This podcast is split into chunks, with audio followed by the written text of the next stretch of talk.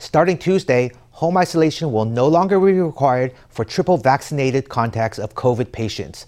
Boosted contacts will still need to undergo 7 days of self-health management, during which they may continue going to work. The CECC says that triple vaccinated people tend to have lower viral loads and pose less of a risk to community transmission. Let's hear from the CECC. 跟确诊者的同住亲密家人 Close contacts who live with COVID patients and who have received 3 doses of a COVID vaccine will no longer need to isolate. For 7 days, they can go out as long as they test negative on a rapid test taken up to 2 days before. They can go to work, shop, see a doctor, pick up medicines, and so on. They should avoid going to crowded areas and especially try to avoid contact with strangers. Eating out is not allowed. On Monday, the CECC reported 61,697 local COVID infections. It also reported 29 COVID-related deaths, 24 of whom were patients older than 60. In related news, starting May 18th, all patients aged 65 and up will be eligible for COVID medication without a positive PCR test. Patients who test positive on a rapid test can get a consult with a doctor who will decide whether or not to prescribe medication. Taiwan has begun administering 4th COVID vaccine doses to people in high-risk groups. Eligible people include adults aged 65 and up, residents of long-term care facilities, and immunocompromised individuals who received their 3rd shot at least 5 months before. Doctors suggest that people choose the same vaccine brand that they received for their 3rd shot. IDs and vaccination cards are checked at the entrance. Taiwan has begun administering 4th doses of COVID vaccines. In New Taipei, Far Eastern Memorial Hospital offered walk-in appointments. Although the crowds were relatively small, many older adults turned up at the site early in the morning. When the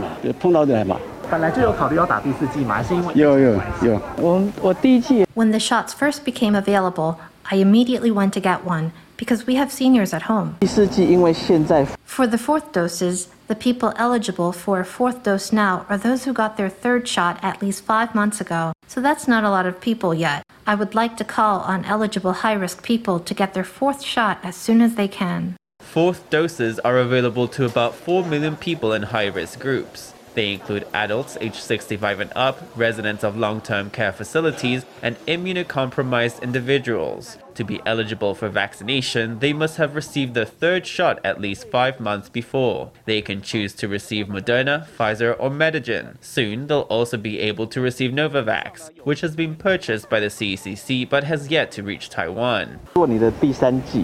If, for your 3rd dose, you chose a brand that you hadn't received before, for example, if you received AstraZeneca followed by AstraZeneca and Moderna, then for your 4th dose, I think it would be more natural to get Moderna because there are already studies on the effects of a 2-dose Moderna regimen, so I would advise people to get the same vaccine brand that they received for their 3rd dose. In related news, about 777,600 doses of Pfizer's child vaccine arrived in Taiwan at 5 a.m. on Monday. The CECC says the shots could roll out as early as May 24th. The Economics Ministry has unveiled a new subsidy to help restaurants survive the pandemic. Restaurants can get a 50% subsidy for any advertising, promotional campaign, or customer discount that they launch to generate business. For example, a restaurant might give a 100 NT discount to customers who get takeout instead of dining in. This restaurant can submit proof of that discount to collect half of it, or 50 NT, from the government. Each restaurant can collect a maximum of 100,000 NT. The COVID surge has hit the restaurant sector hard. Even without a stay-at-home order in place, many restaurant owners reported a decline in dining out.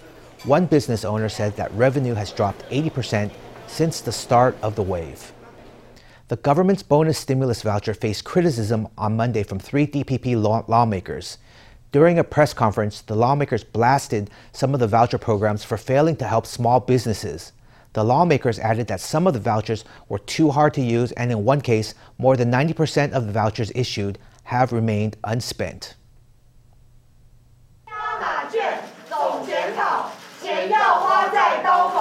Flanked by fellow lawmakers, DPP legislator Xu Zhijie demands a review of the bonus stimulus voucher programs. He said that the most popular programs were the food lover vouchers, the agricultural vouchers, and the arts fund vouchers, which had utilization rates of 95.1%, 93.3%, and 85.6% respectively. He said the least popular were the regional revitalization vouchers, followed by vouchers issued by the Indigenous Affairs Council and the sports vouchers. The Council of Agriculture continued to launch additional offers and packages so that the vouchers would be spent in the agricultural sector. So we would like to give credit to them for that. For the Indigenous Affairs Council and the National Development Council, it really wasn't easy to identify local specialty industries. Being able to do so came down to how much effort the local governments put into it. But at any rate, the results fell short of expectations. The bonus vouchers were launched in hopes of supporting small businesses affected by the pandemic, but these bonus vouchers tended to be digital, so smaller businesses and those that don't use digital payment were left out. Of course, that went against the point of the stimulus. Lawmakers offered praise and criticism of the voucher programs. The food lover vouchers had the highest usage, but 50.15% was spent in food courts at department stores, 46.03% at restaurants, 2.6% at bakeries, and 1.22% at tourism factories and night market stands. Lawmakers said that because the vouchers were digital, most people spent them at department stores. Very little stimulus ended up going to small vendors. We will deal with the issue of low digital coverage at the Department of Commerce and the Small and Medium Enterprise Agency. Our goal is for more small and medium enterprises to go digital.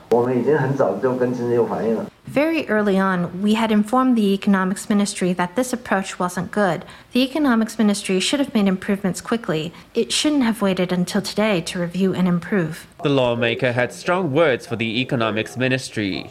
The government's HACA vouchers and sports vouchers can still be used until the end of May, while the regional revitalization vouchers are good until August 31st. Officials are encouraging the public to take advantage of the vouchers while they still can.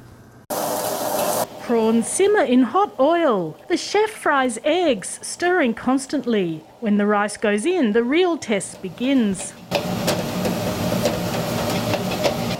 He twirls the pan vigorously. Finally, an expert prawn fried rice is served. These classic dishes may be simple, but they're staples of Taiwanese cuisine. It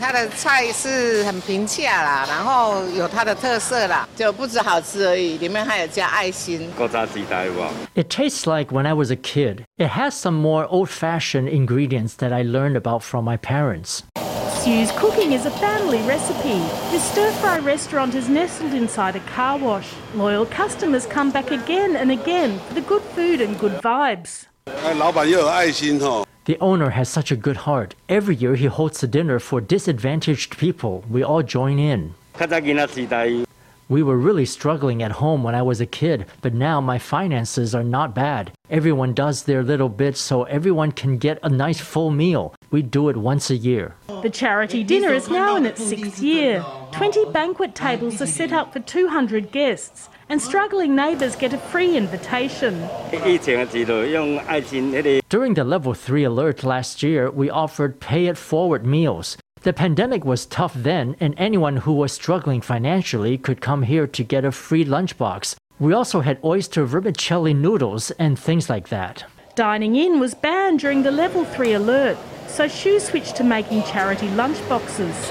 They gave out 80 to 100 free lunches every day. The pandemic was so bad last year, he didn't have any profits. It was almost zero, but still he made charity meals for people. A pandemic will never be easy for a stir-fry restaurant, but Xu has pulled through with the support of his community. And through it all, he never stops helping others.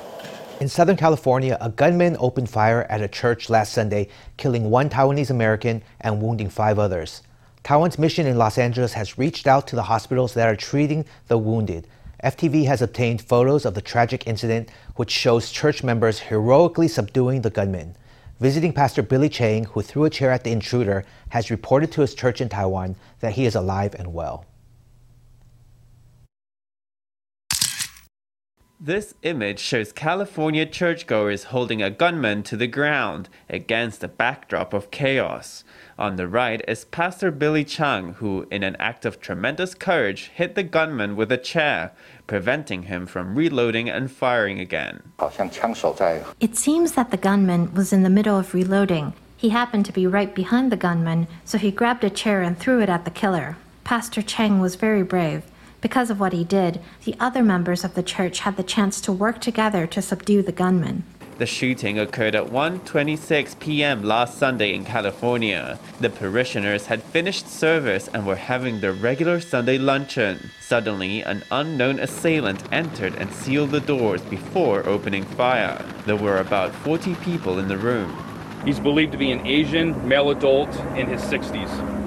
We don't believe he lives in this area. Witnesses said that when the suspect opened fire, a churchgoer surnamed Zheng rushed up to subdue him but was shot dead. But the churchgoers eventually overtook the intruder. They seized his weapons and tied his legs with extension cords to keep him in custody.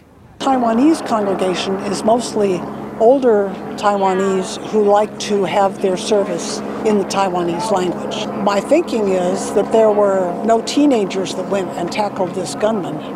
These were mature people who did this, and I'm very proud of them. That group of churchgoers displayed what we believe is exceptional heroism and bravery in intervening to stop the suspect. Irvine Taiwanese Presbyterian Church is one of the largest Taiwanese congregations in the area, with nearly 150 parishioners. The 5 people wounded in the shooting were all of Taiwanese descent, ranging from the ages of 66 to 92. 5 or 6 years ago, the Irvine Taiwanese Presbyterian Church needed a place to go, and they partnered with us and became a sister congregation in this facility.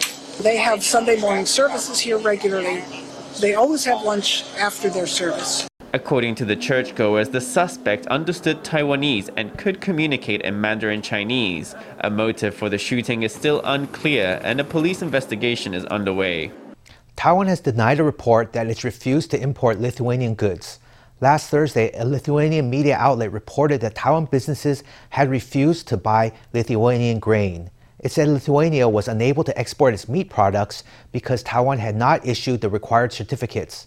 In response, Taiwan's foreign ministry said it was working to bring in Lithuanian products as soon as possible.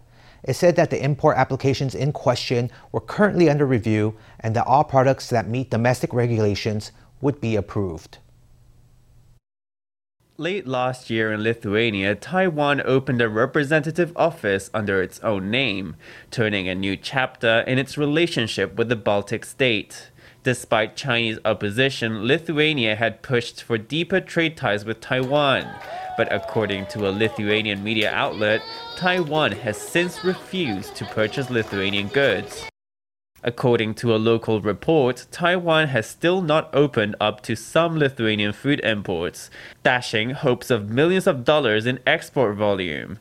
The report said that Lithuanian merchants wanted to export the grain products, but were rejected by Taiwanese importers. Similarly, the meat processing industry was still waiting to be issued certificates for exports. The report has triggered public anger in Lithuania, with some questioning the promises of commercial gain. I expect us to surpass the 300 million euro export value that we had over decades with a non-democratic, authoritarian China. Our exports with Taiwan currently stand at about 50 million euros.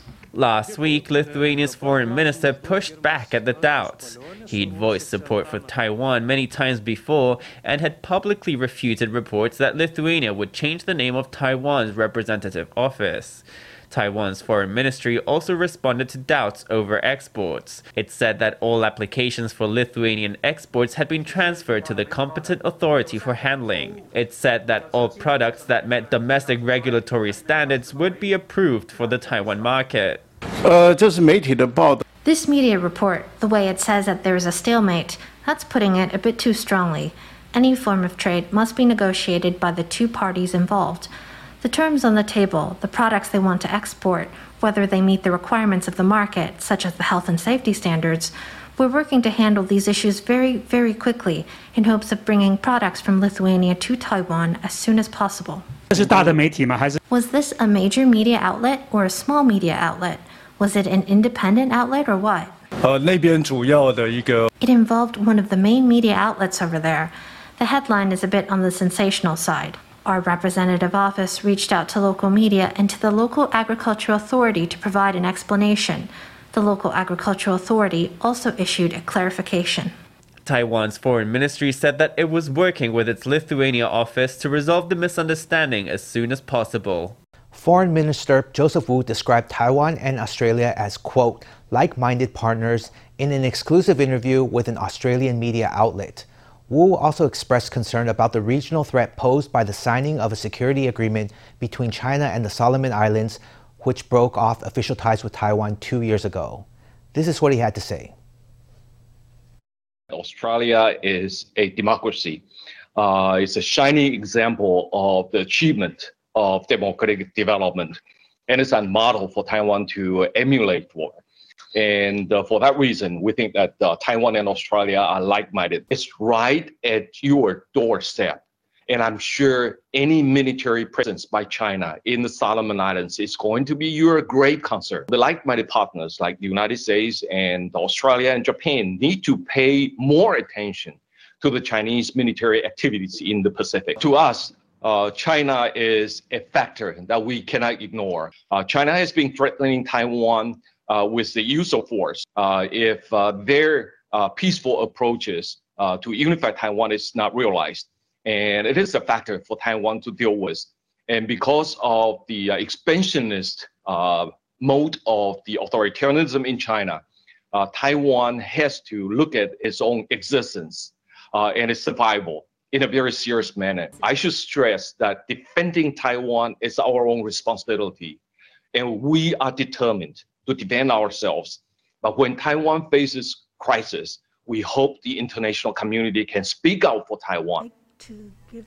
Besides speaking about regional security issues, Wu touched on the convening of the UN's WHA at the end of May, stressing that Taiwan's 23.5 million people should not be excluded. He thanked Australia for its support for Taiwan's bid to join the WHA, adding that he hoped the Australian government would continue to support Taiwan's participation in international organizations. And now to culinary news. One of Taiwan's most famous hot pots is bouncing back from an existential threat. A hot pot restaurant beloved by the rich and famous almost folded in 2019, with its founder getting on in years.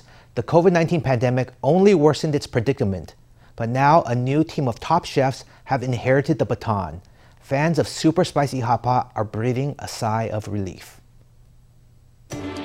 Slices of premium A5 Wagyu beef are served.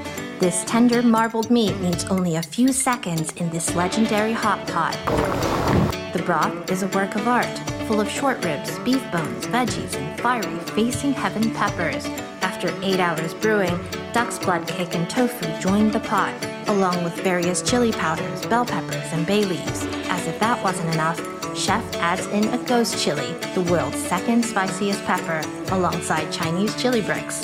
The hot pot is a favorite among the glitterati. Its veteran inventor retired in 2019, but now a new team has resurrected the legendary dish. I was a bit scared and worried, wondering if this classic taste I love would disappear entirely.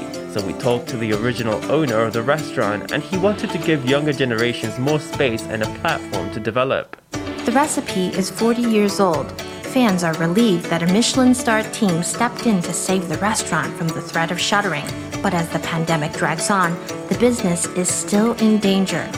We've noticed that in the post-pandemic era, consumer habits are changing. We're perfecting the dining experience for takeout and home delivery customers. Focusing on takeaway options is an industry-wide trend. At this alternative hot pot venue, you can get fish and meat hot pots prepared just for takeaway. The restaurant will call a taxi for your meal or send it by scooter. The end of the pandemic is not yet in sight, and restaurants nationwide are doing all they can to keep the kitchens open. And now, for all the hikers among you, we're taking a trip up the mountains of Hualien to check out a vital bit of public infrastructure. The public restroom on one of Hualien's most popular mountain trails has been disappointing visitors for months. Now it's finally closed for repairs, but plumbers have to climb up the 85-degree face of Zhuo Tang Trail to get the job done. What a labor of love.